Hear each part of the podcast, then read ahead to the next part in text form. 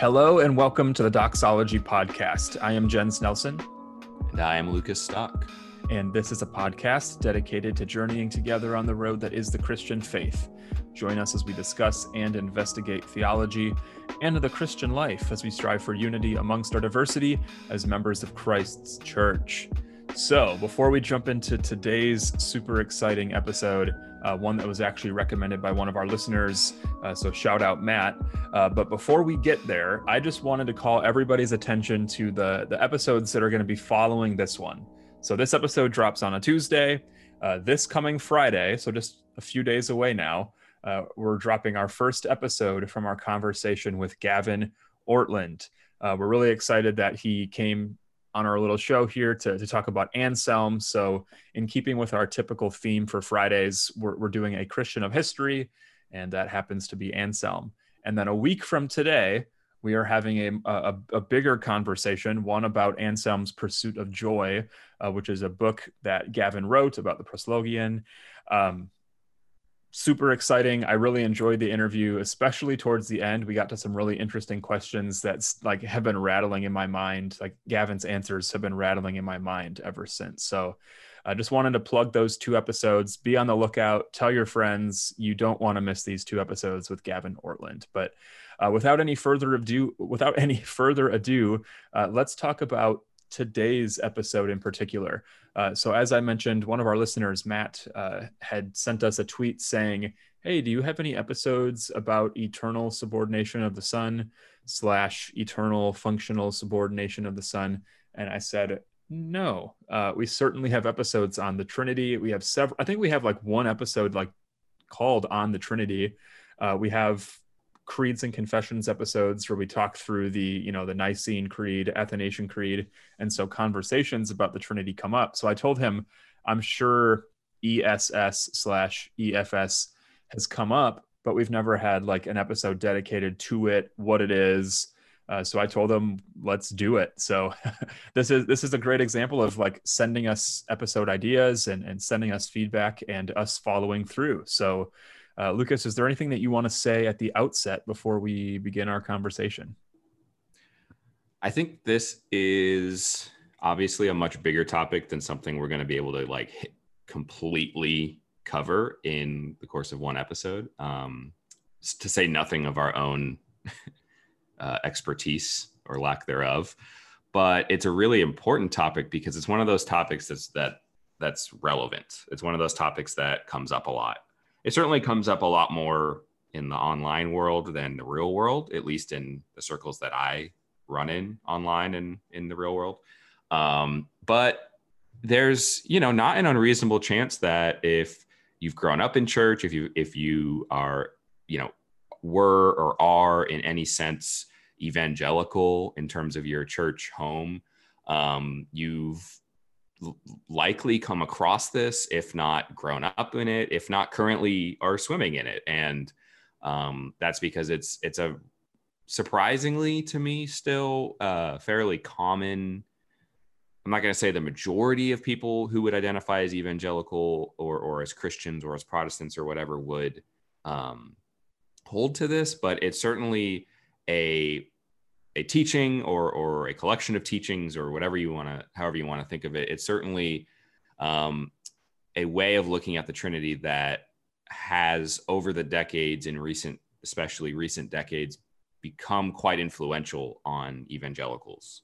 Um, and because of that it's it's important because it's also in my humble opinion it's also bad.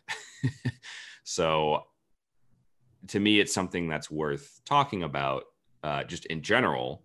Uh, I don't I don't just mean us talking about it or talking about it on the internet or whatever, but it's something that's important to to I think wrestle with because I think that it is an incredibly um, pressing issue when you start asking questions about the Trinity and how you answer those questions about the Trinity are or how you answer those questions is something that uh, has a great impact and influence on the rest of your theology, the rest of your practice.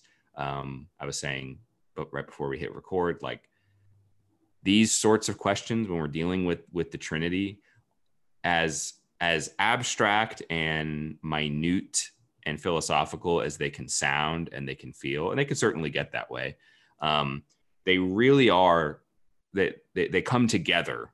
You know what we believe about in our Trinitarian theology really does come to, to together to to be the the bedrock or the fountain or whatever analogy you want to use of all of our theology. Um, that that's how you do Nicene theology. That's how the church generally does theology throughout history. Um, it's it's from the Trinity, right? Hmm. And so when there's a question about the Trinity, when there's a question about something that the Trinity does, something that about the nature of the Trinity, these these questions obviously have big uh, import by nature of their subject. So this question in particular, eternal subordination, eternal functional subordination of the Son, has to do with with the the way that the second person of the Trinity, the Son, relates to the first person of the Trinity, the Father. And specifically, how do the Son and the Father relate to one another in eternity? Right? We're talking about that there, there's this term uh, in theology, the the economic Trinity and the immanent Trinity. Um, the the economic Trinity referring to how the Trinity interacts in you know with creation with us like in so the world father as creator son as redeemer spirit as um illuminator. Illuminate thank you. I mean that's one of the things. Uh, but um, the immanent Trinity, referring to how the what the Trinity is and how the Trinity is within its own within their own relations to each other, within their persons, within eternity, as opposed to within uh, their interactions outwardly with with us in the created order. So this is a question of the of the immanent Trinity, the the very nature of God's being. How do the persons of, of the Godhead, specifically this the Son and the Father, relate to one another? And the the the general position of of of this sort of I guess you could say doctrine or, or, or interpretation of Trinitarian relations is that the Son relates to the Father in eternity by being functionally subordinate. That's that, that other name for it, eternal functional subordination, by being functionally subordinate to Him, submitting Himself, the Son submitting Himself willingly to the will of the Father. Um, and this is something that is eternally true. It is something that is um, true of God's very nature it's something that that is definitive and descriptive of the very relation between the Father and the Son and the Son and the Father. It is one of a hierarchy of role, not of being, right? We're not talking about whether or not one is more or less God than the other, right? We're not talking about whether or not one is God and one is created. These are questions that we'll, we'll touch on, I think, in a, in a second as well. Um, but that's where that that other name for it, the EFS acronym, comes in. Um, it's it's functional. It's a it's about roles. It's about uh, what the persons do and, and how they go about doing it. Not you know we could we could think maybe in in human terms. You know what they do, not who they are. Right. So we'll critique this. You know throughout. Um, spoiler alert: neither of us are going to affirm ESS or EFS or whatever you want to call it. Um, and we'll unpa- as we unpack it, hopefully some of the details will will maybe you know be clarified or, or helpful questions will at least be raised. Um, and that's to me that's the gist, right?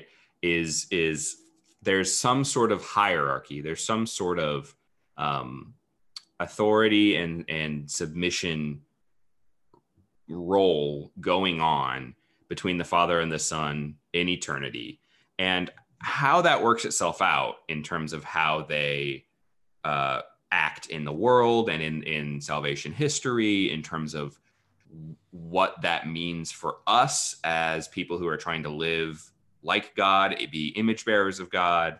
Um, the, you know, there are lots of different consequences that that we could draw from this, but but in terms of sort of the bare you know like the the theological core i think it's fair and i want to be open and humble if if someone's listening who who uh can you know call me out on, on something that I'm that I'm getting wrong, please do. Um, but I think it's it's it's honest and fair to say that that's more or less the core point, right? This this subordination in role and in relations that that is within the Trinity, specifically with the Father and the Son, right?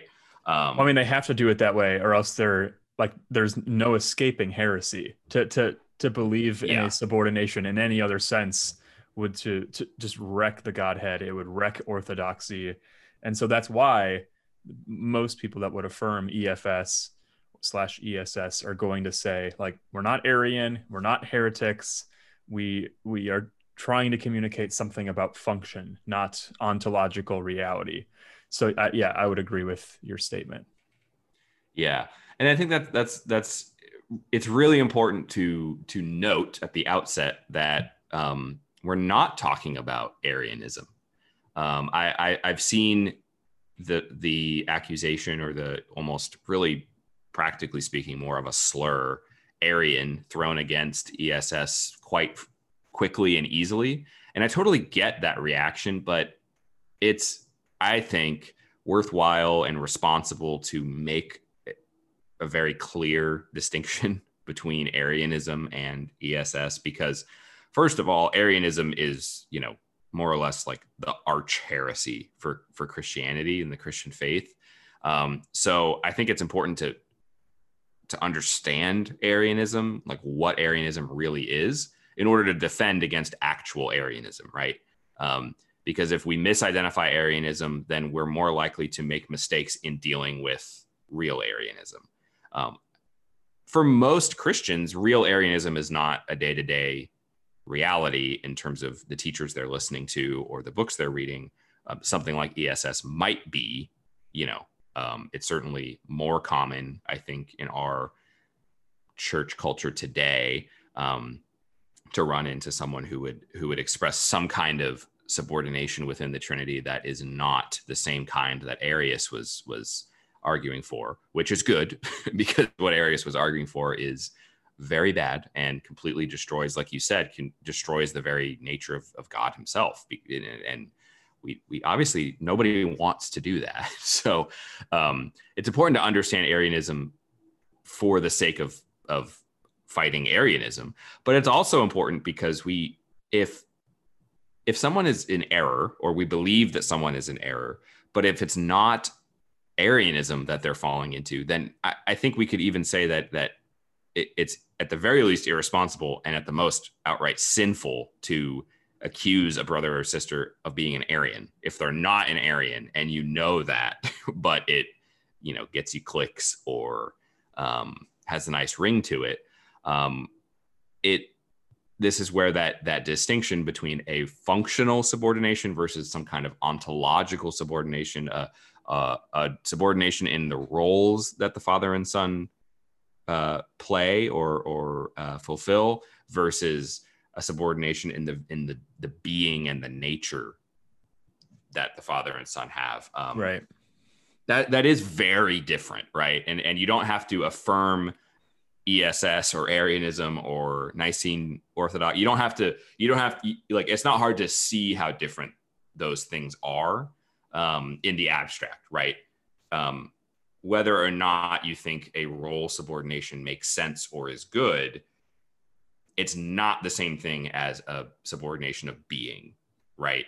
Um, which is why I think it's important to, to clarify that that um, to clarify what we're talking about, and in order to to make critiques that are actually legitimate and valid and fair. Right. Um, for, for the sake of loving our brothers and sisters as well as our enemies even um, as well as just intellectual honesty and being able to really get to the bottom of something. It's hard to get to the bottom of something if you're calling it something that it's not. Right.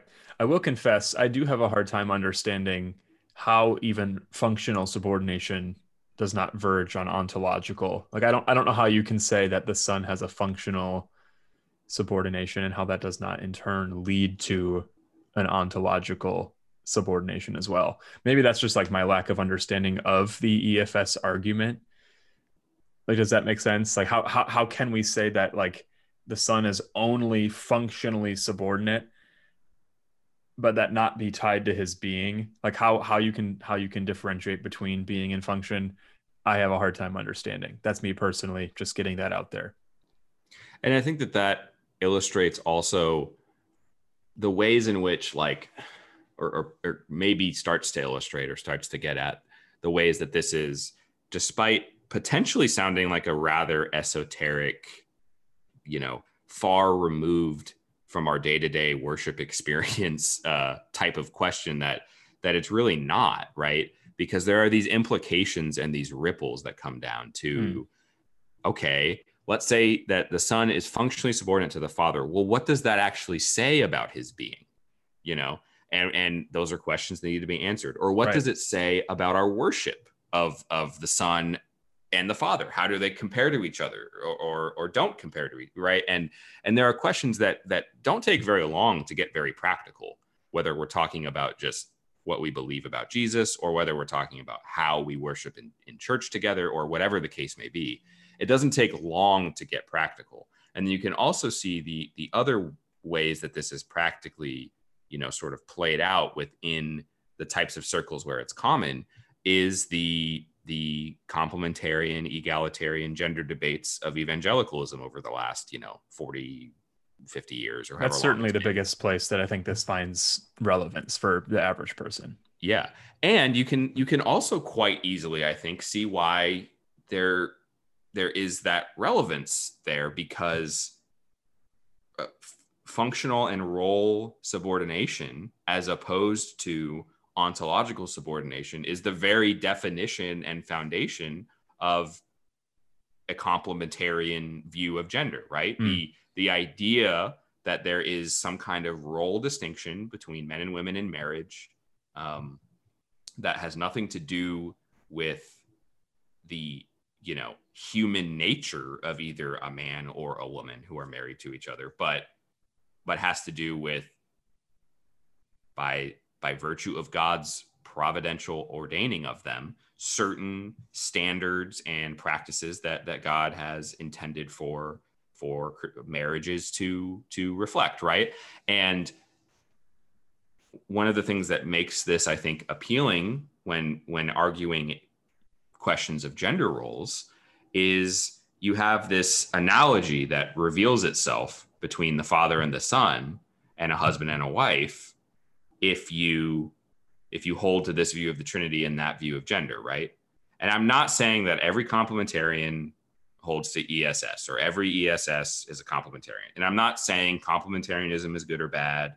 I, you know I, I, we're not we don't need to get into that because that's just not it's not relevant right now. The point being there's this this analogy within the relations of the trinity to look at human relations. Hmm. and that that you know congruence it, it, feels very smooth and nice. You know what i mean and also if you can make the case that the trinity relates in this way and we ought to relate as the trinity does i just said the trinity ought to be our foundation for belief and practice so that that could potentially be a much more compelling argument if you can whatever your view of gender relations or social relations are, if you can root them in the Trinity, and if that's a legitimate, you know, move on the basis of Scripture and and and God's Word revealed to us, like if that's legitimate, that's a pretty compelling way to to argue. I'm not convinced that in the case of ESS and complementarianism that it is actually a straight line between two truths that reflect each other. I don't think that's really what's going on there. But the point being, um, this is not merely esoteric, you know, ivory tower theologizing, right? Right. right. Um, it's definitely practical and it's it's it's definitely important. And you can when you start seeing the the relationship between questions like gender and gender roles and and and the way marriages are structured, um, you see the weight that mm. these questions have that are tied to the weighty question of how does the Trinity work, right? Um, so, yeah, I, I, I think it's it's probably pretty clear at this point that like this is important, right? Right, exactly. And and it's a it, it's a conversation that I've personally wanted to have for a long time. I I again, to be honest, I've felt like ill prepared. And even at this point, I still feel like this conversation is so large. It's one that's been had for so long by people far more intelligent and credentialed than I am. And I feel like I'm only scratching the surface in understanding like what is happening. So like right now might be a good time to first just mention a couple of books. So like if you're somebody who wants to read about the Trinity, if you specifically want to read about EFS, um, like where are some places you could go? Um, three of the books that I have like in my hands, I have a, a almost a brand new book. It came out a couple months ago. It's called Simply Trinity: The Unmanipulated Father, Son, and Spirit by Matthew Barrett. Um, great book about the Trinity, about um, you know nature and being. He has a, a chapter about eternal functional subordination. What's really interesting is like the spirit gets lost in this conversation. Like everything about eternal functional subordination re- revolves around the Father and the Son. So what what do we say about the spirit? Like that that I just had that thought. I don't know if if anyone else has has has commented much on that point, but like, what is the spirit also subordinate in this conversation? Um, but yeah, so uh, another book is Trinitarian Theology, um, Theological Models and Doctrinal Application. Um, so the editor is Keith uh, Whitfield. This also has a, a couple of contributors, Matt uh, Emerson, Luke Stamps, who who come up pretty frequently. Uh, we also have The Holy Trinity by Robert Letham. Uh, we, we, mentioned Robert Letham quite a bit with his systematic theology, but this is like an 800 page tome on the Trinity, um, really solid. Uh, I know like Fred Sanders has a book. Um, I'm blanking on what it's called off the top is of my head. The, I haven't read it, but it, it is he the one who wrote Trinity without hierarchy? That might be what I'm thinking of. I know Michael not, Reeves also has. I'm not sure. Yeah, I get those two books confused because they have similar covers. Um, but yeah, there. I mean, there are plenty of really solid books. I know. I think Lucas has one by Scott Swain, which is like an introduction into the Trinity. Um, don't you don't you have that? Were we talking about that book, or was that somebody else? I don't think so. I don't think no? I do. Okay, must have been somebody else. But um, regardless, there there are lots of places that you can turn for really solid conversations about the Trinity because I mean there certainly could be a book about EFS on its own, um, but to divorce that from the context of like the Trinity, I think would be to do a disservice. So to talk about the historic doctrine, how we even came to talk about Nicene Trinitarianism, why that's even part of this conversation, like why do we hold um, hold it so highly? Why is it a problem when um, when people seem to be working against it? And even though we've just said that EFS is not Arianism, I do think it comes like very close, at least to non being non-Nicene. Um, so what the Nicene Trinitarianism posits is like a, a rebuttal against Arianism, and so um, some of the language that you can find here in EFS is contrary to Nicene Trinitarianism. I guess is what I'm trying to say. Um, so yeah. without without labeling somebody an Arian and an Arian, I think we can at least say they, in some sense, are being non-Nicene. I would agree. Yeah, I, I think it's in my understanding and reading. It it seems pretty clear to me that that Nicene Trinitarian theology is not consistent with eternal subordination of the Son. Right. Um, now, maybe Nicaea was wrong, and maybe that's something you want to you want to say. um, I don't want to say that, and I see no reason to say that from Scripture or anywhere in the tradition, let right. alone like some kind of consensus, right? Um, so I, I, I definitely don't don't see a reason to be comfortable being non-Nicene. And I do see um, some real non-Nicene um, beliefs that that are, I think, connected to this ESS, right? Hmm. And so Maybe, when I look at this yeah. issue, like there there are two there are two big interpretive issues that come to mind for me um, that leads you to posit this subordination within the life of the Trinity. One, I think, is just bad exegesis. Um, so there are lots of passages that talk about Jesus's humility or his obedience or his um, he you know uh in hebrews he learned obedience right? Uh in the gospels he he's always submitting himself to the will of the father. You know i don't i don't do anything except that which the father tells me. Um, those sorts of of of things right?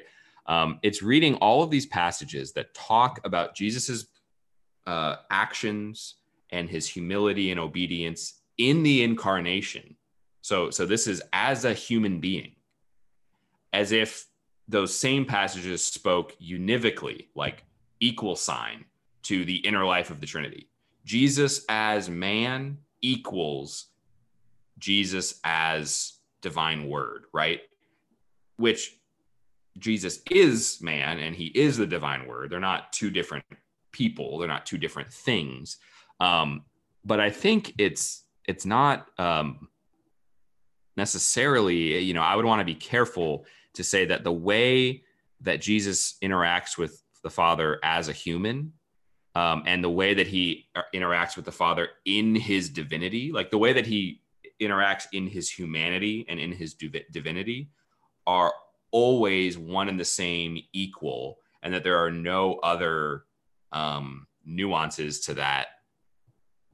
Like we're dealing with the incarnation, we're dealing with the mystery of the incarnation. We we we we ought to at least recognize the potential for for some complexity there, right? And I think that if we just draw a big equal sign, then we we're, we're I don't think we're, we're necessarily doing justice to the context of Jesus's, you know, say his temptation in the wilderness or learning obedience or growing in stature, right? Like we're not going to say when, when, when Luke, I think it's chapter two, talks about Jesus growing in wisdom and stature before men or, or, or among men or whatever. I forget the exact quote. Um, I, I don't think very many people are going to say, oh, look, the second person of the Trinity, the Word of God in eternity past, grew. He used to be small and then he got bigger as time went, uh, you know, in eternity, not even time, right? We're not going to say that because we recognize whatever whatever Luke is saying, right, about Jesus, whatever whatever we can learn about Christ um, by learning that he grew in stature uh, as a, as a as a human child. I, I don't think there's any textual reason to infer that this has something to do with oh the divine word has a a, a, bo- a physical body right like that just doesn't it, it, there's not this this straight equal sign it's not univocal it's equivocal there's there's human nature and divine nature are different right, right. jesus has both he has both, and he truly does. He's one person who has both the divine and human nature. Yes, like the unity of Christ. If you've ever listened to me talk about anything related to Christology, you know I'm, I'm not a, an opponent of the unity of Christ. But that's not to say that Jesus doesn't act as man in a way that might differ from acting as God. Um, and the other thing is there's plenty of texts where he says that as the incarnate human being, Jesus of Nazareth, he says things like, I and the Father are one. Um, and I'm in the Father, the Father is in me, you know, and, and, you know, and I will be in you just as I am in the Father and the, you know, like, so I just don't, you know, there's, I don't know. I want someone really smart to like respond to me and like show me where the holes are in my in my exegesis and my logic because like I don't think you have it any. just seems it seems too it seems like like it's it seems too easy right that like it just doesn't seem like a fair reading of of the text that that would that would be relevant to this right it doesn't seem to be the the most reasonable interpretation of these passages um well I, I, don't know if before yeah, if I, there's I, more you want to say specifically on this exegetical piece before moving on, I, I don't want to. No, I do. No, I do. Um, I'm actually gonna just gonna read a small excerpt from Simply Trinity by Matt Barrett because I think it, it really helps get to the point. Um, because he says Scripture always emphasizes the Son's equality with the Father without any qualification, right? So, so, and when I say always, I mean always. The Word was with God, and the Word was God. No qualification added. He is the image of the invisible God. No nuance needed. The Son of God is the radiance of the glory of God. No lesser glory or authority mentioned. He is the exact imprint of his nature. No exception clause around the word exact. If he were a lesser power, Hebrews could not say that he upholds the universe by the word of his power. Christ is the power of God, to quote 1 Corinthians 124, no less than the Father. How else could he say, Whoever has seen me has seen the Father? He is not some God, so lowercase g, um, lower on the Trinity totem pole of divine authority. Do we dare correct Jesus when he says that I and the Father are one and interpret except in power and authority? Don't forget that part Jesus. Like it's, it's almost as if to say, to have, to say that Jesus plays a functional, subordinate role to the Father. How can he say that I and the Father are one? We would almost, ha- you would almost, I mean, maybe Jesus didn't want to add the the exception clause of except in my power and authority or except in my role um, and functional being or whatever. Um, but th- this this next part too, he says even the Pharisees who did not believe in Jesus understood that he is claiming to be the Son of God. Even his most vicious opponents comprehend that he is claiming total equality with the Father. John five eighteen. If Jesus had merely qualified himself as he should have, if EFS is correct, to explain that he did not mean equal in authority, the Pharisees would have never put this so called blasphemer to death. Uh, like even for Jesus to say earlier, like you mentioned, like I always do the the will of my Father who is in heaven.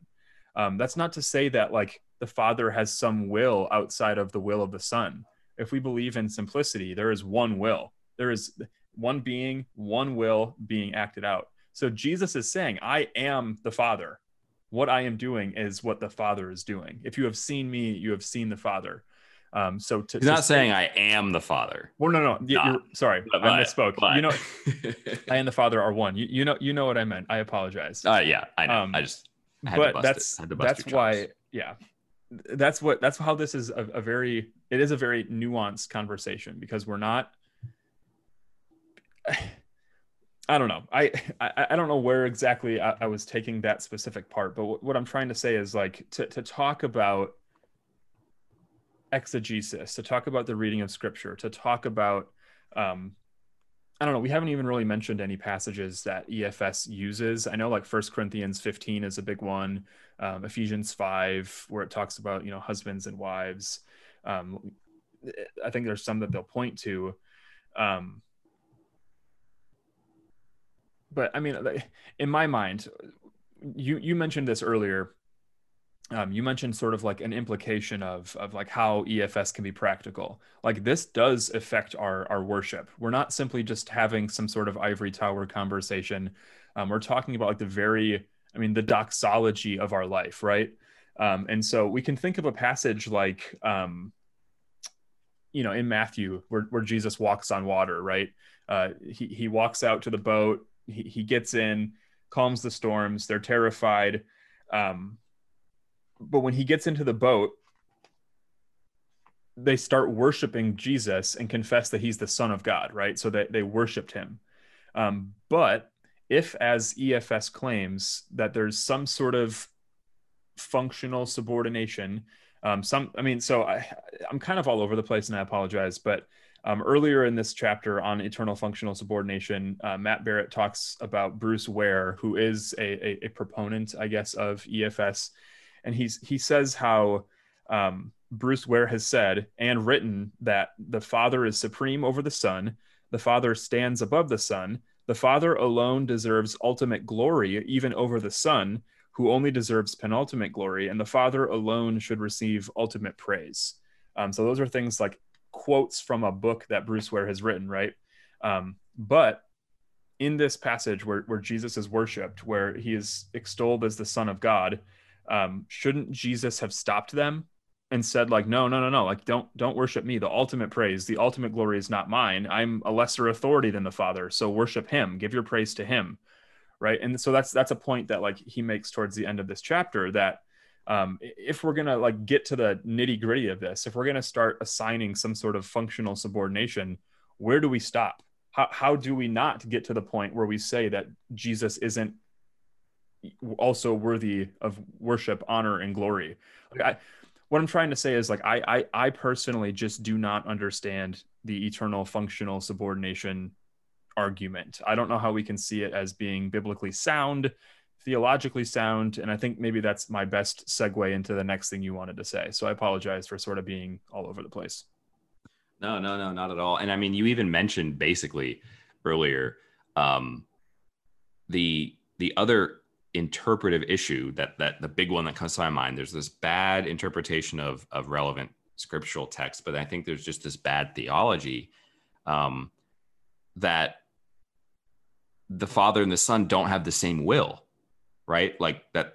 So, in order for the son to willingly submit himself to the will of the father, uh, you know, doesn't that imply, if not just just state that there are two divine wills? Wouldn't you know? Are there three? Does the spirit have a separate will as well?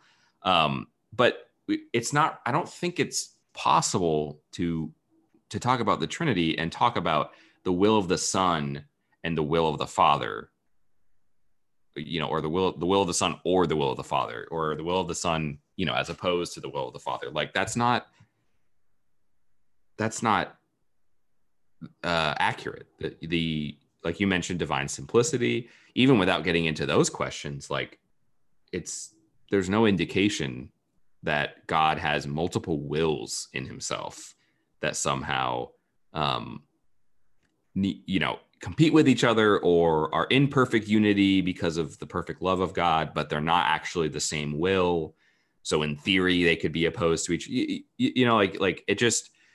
I, I I see this this the even even asserting that this subordination is only in relationship it's only in role it's not in the being it's not an attack on jesus's divine essence. But you know that's good. I'm glad. But even limiting it to some kind of role there are these implications theologically that i think do start to separate and maybe splinter the divine essence a little bit.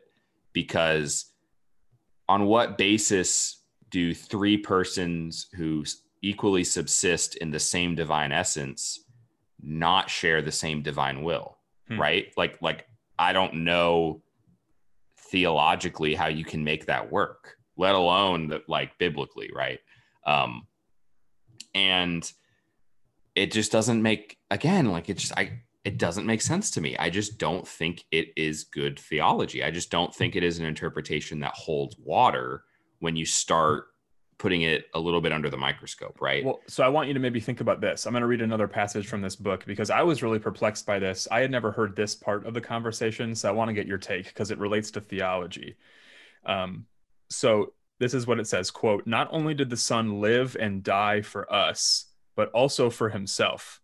His obedience was not uh, an obedience for our sake only, but for His own sake as well." Remember, EFS teaches that subordination is what makes the Son a son before the world was ever created or a sinner ever sinned. He cannot be Son otherwise. In eternity, within the immanent Trinity, the Son must be obedient or else. Or else what? As EFSers say time after time, or else he is no longer the Son. That logic transfers into history as well. For EFS, the incarnation is but a continue uh, a continuation of an eternal subordination. Yet notice what is lost. Obedience to the point of death then cannot be all that altruistic in the end. The son has to obey anyway, otherwise the very meaning of his sonship is relinquished. EFSers won't admit this, but the son obeys uh, sorry, the son obeys and dies not only for us, but to ensure he continues and does not forfeit his sonship. Yeah, that's interesting. I also hadn't heard that. I mean, the, the really all I think of is that doesn't make any sense.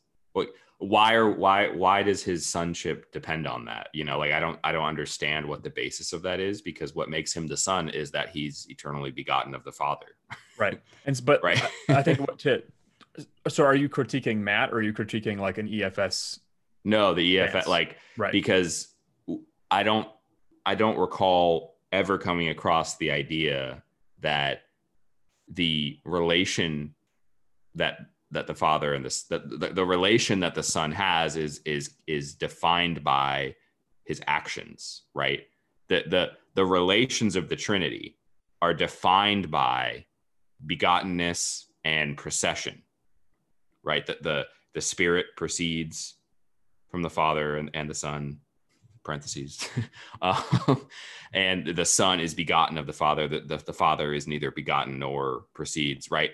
Like those are how we define the the the trinitarian the the again that those immanent eternal trinitarian relations right? It's not like god's fatherhood is defined by the fact that he speaks from heaven the fact that he's creator right? Because then we, we start doing things like that and and god is is then dependent on creation right? The father is dependent on creation to be who he is or whatever. But we don't want to say that. And i think there's a, there's a similar thing where we don't want to say that the son is the son because of what he does. Right. The, well the to, son to, does what he does because of who he is right. which is god. Um but well, he is the son some... as opposed to the spirit because of the relations that he has which is he is begotten Agreed. eternally Agreed. eternally right you know and I think I think what what he's emphasizing here in the book is that there are EFS proponents who project obedience from the economic trinity on the immanent trinity. So in right. in talking about the economic yeah. like what happens in the world, like obedience there is sort of like put back on the immanent trinity. And so by by by doing that, I think what his point about the son and his obedience to death isn't just an obedience for the sake of man, but so he can, can quote unquote continue in his sonship. So no, like, right, yeah, I think yeah, I think that's a very that I've never I've also never heard that argument before from anyone, let alone specifically EFS. But I think that Barrett has I think that critique is very spot on in terms right. of that that's the core of the issue. Hmm. Um, and, and and I'm just saying it again. I just don't understand why we have to go here when we have this Trinitarian vocabulary and grammar that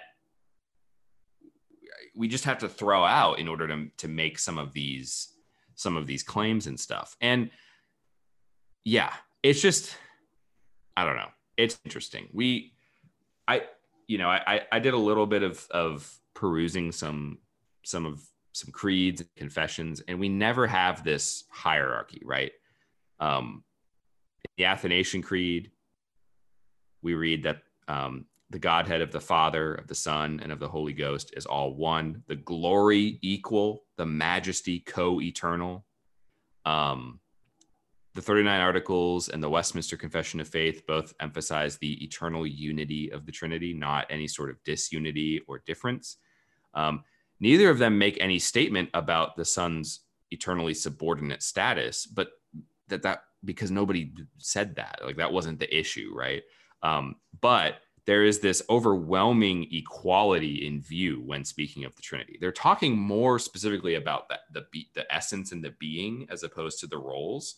So, you know, I can imagine some EFS person saying like, "Oh, I can affirm the Westminster because because I, I agree with with what they're saying. They're they're they're talking about the being of God. They're not talking about the roles." And and that's fine that that's fair and all but like i just i don't understand if there was this subordination why we would have this overwhelming equality with no mention of the area where there is a hierarchy right, right. and then uh section 8 of the belgic confession reads there is neither a first nor a last for all three are one in truth and power in goodness and mercy um the Westminster Larger Catechism, section nine.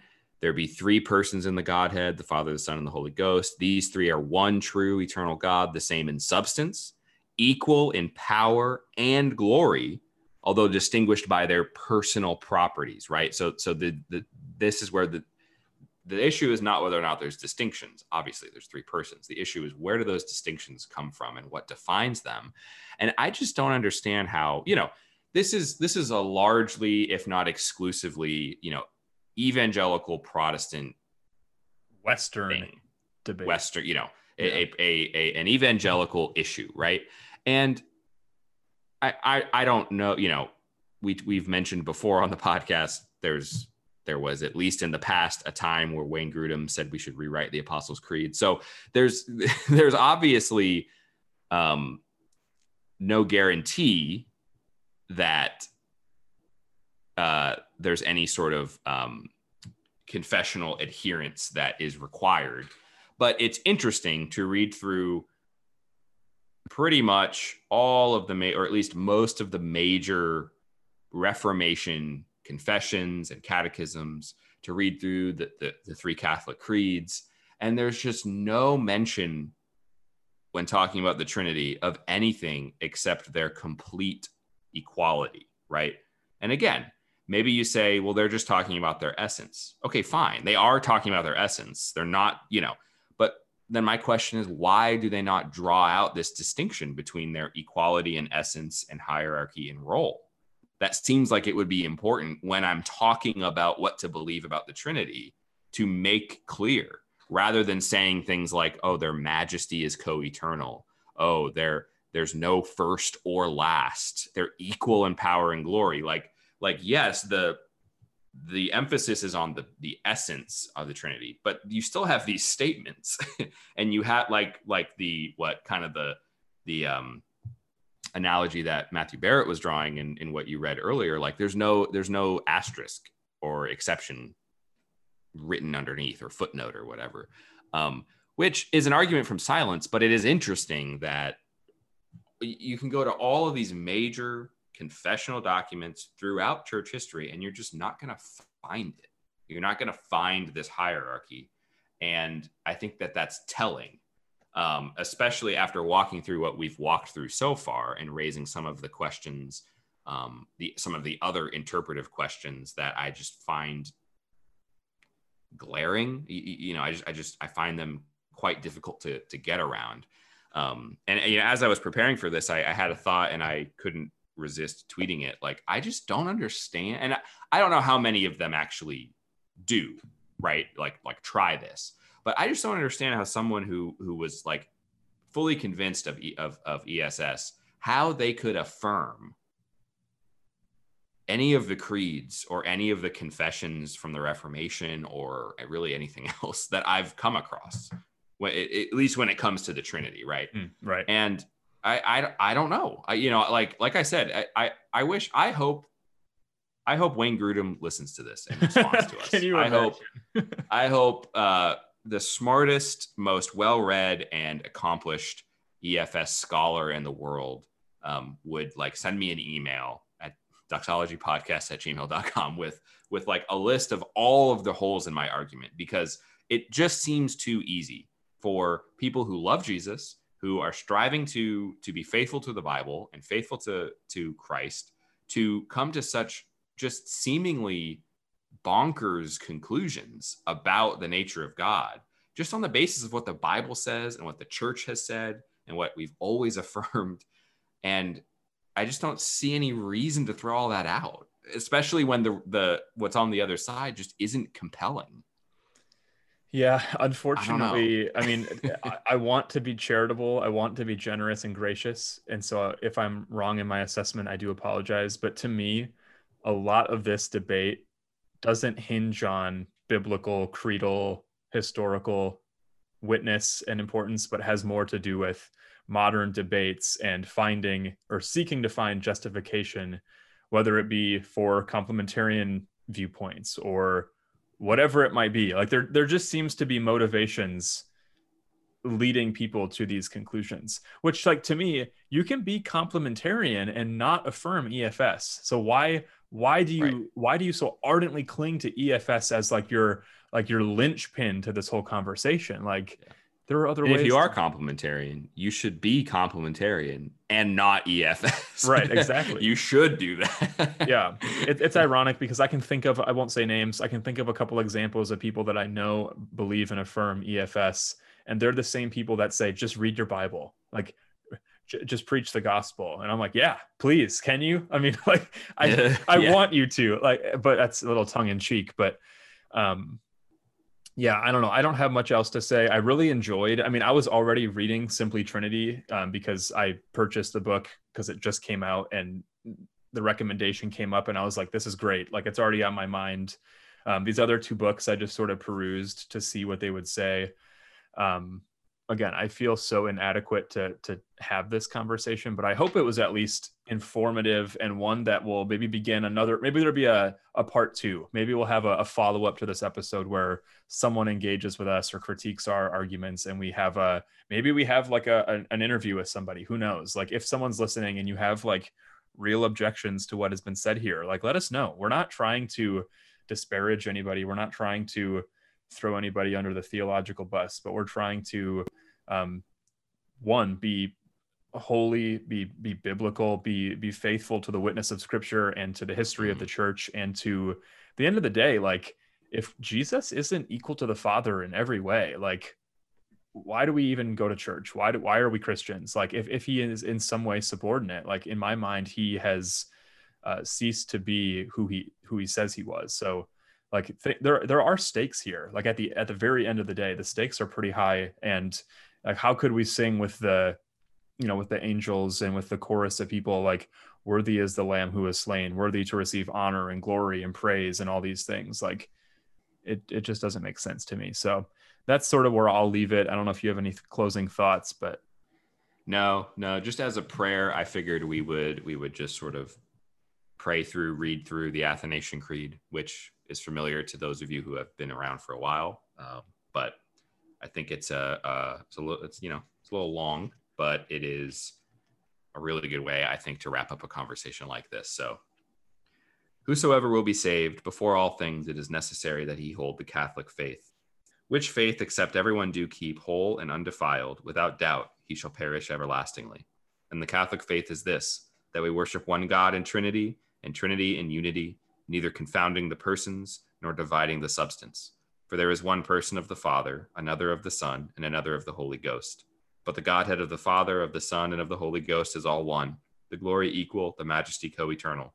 Such as the Father is, such as the Son, and such as the Holy Ghost. The Father uncreate, the Son uncreate, and the Holy Ghost uncreate. The Father incomprehensible, the Son incomprehensible, and the Holy Ghost incomprehensible. The Father eternal, the Son eternal, and the Holy Ghost eternal and yet they are not three eternals, but one eternal.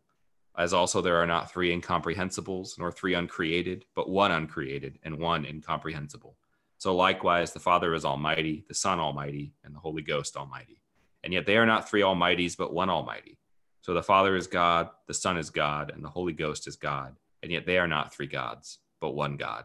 So likewise, the Father is Lord, the Son Lord, and the Holy Ghost Lord. And yet not three Lords, but one Lord. For like as we are compelled by the Christian verity to acknowledge every person by himself to be both God and Lord, so are we forbidden by the Catholic religion to say there be three gods or three lords. The Father is made of none, neither created nor begotten. The Son is of the Father alone, not made nor created, but begotten. The Holy Ghost is of the Father and of the Son, neither made nor created nor begotten, but proceeding. So there is one Father, not three fathers, one Son, not three sons, one Holy Ghost, not three Holy Ghosts and in this Trinity, none is a afore or after other, none is greater or less than another, but the whole three persons are co eternal together and co equal. So that in all things, as is aforesaid, the unity in Trinity and the Trinity in unity is to be worshipped. He therefore that will be saved must thus think of the Trinity. Furthermore, it is necessary to everlasting salvation that he also believe rightly the incarnation of our Lord Jesus Christ. For the right faith is that we believe and confess that our Lord Jesus Christ, the Son of God, is God and man, God of the substance of the Father, begotten before the worlds, and man of the substance of his mother, born in the world, perfect God and perfect man, of a reasonable soul and human flesh subsisting, equal to the Father as touching his Godhead, and inferior to the Father as touching his manhood, who, although he be God and man, yet he is not two, but one Christ, one not by conversion of the Godhead into flesh but by taking of the manhood into God. One altogether, not by confusion of substance, but by unity of person. For as the reasonable soul and flesh is one man, so God and man is one Christ, who suffered for our salvation, descended into hell, rose again the third day from the dead. He ascended into heaven. He sitteth at the right hand of the Father, God Almighty, from whence he shall come to judge the quick and the dead, at whose coming all men shall rise again with their bodies and shall give account for their own works. And they that have done good shall go into life everlasting and they that have done evil into everlasting fire. This is the Catholic faith, which except a man believe faithfully, he cannot be saved. Amen. Amen. Man. Well, this was a fun one. I, I like you. You just got done saying. I, I hope it was helpful. I, you know, I hope it wasn't just a big waste of everybody's time. I don't think it was. I, don't feel like it was a waste of my time. Certainly in prepping it, I feel like like some I, I found some clarity on some questions I had around this debate and stuff. So hopefully other people, um, you know, go check out those books uh, that that we mentioned, um, as well as just others in general on on the Trinity and on this debate particularly. Uh, let us know if you found us helpful. We'd love to to connect with you on that and and and to know um, what what we can do better, what we can continue to do that's helpful. Um, and at the end of the day, just thank you for listening, tuning in today to this. Uh, I can't think of a pun. This uh, newest subordinate to the last one episode of the Doxology Podcast.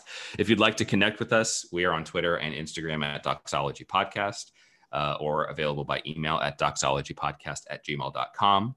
Uh, we'd love to hear from you. We'd also love those of you who um, we love those of you who support us. And if you'd like to support us above and beyond, and then above and beyond some more, uh, you can check out in our social media pages in our in our bios. There's links to our Teespring store where you can purchase Doxology podcast T-shirts, which is pretty rad.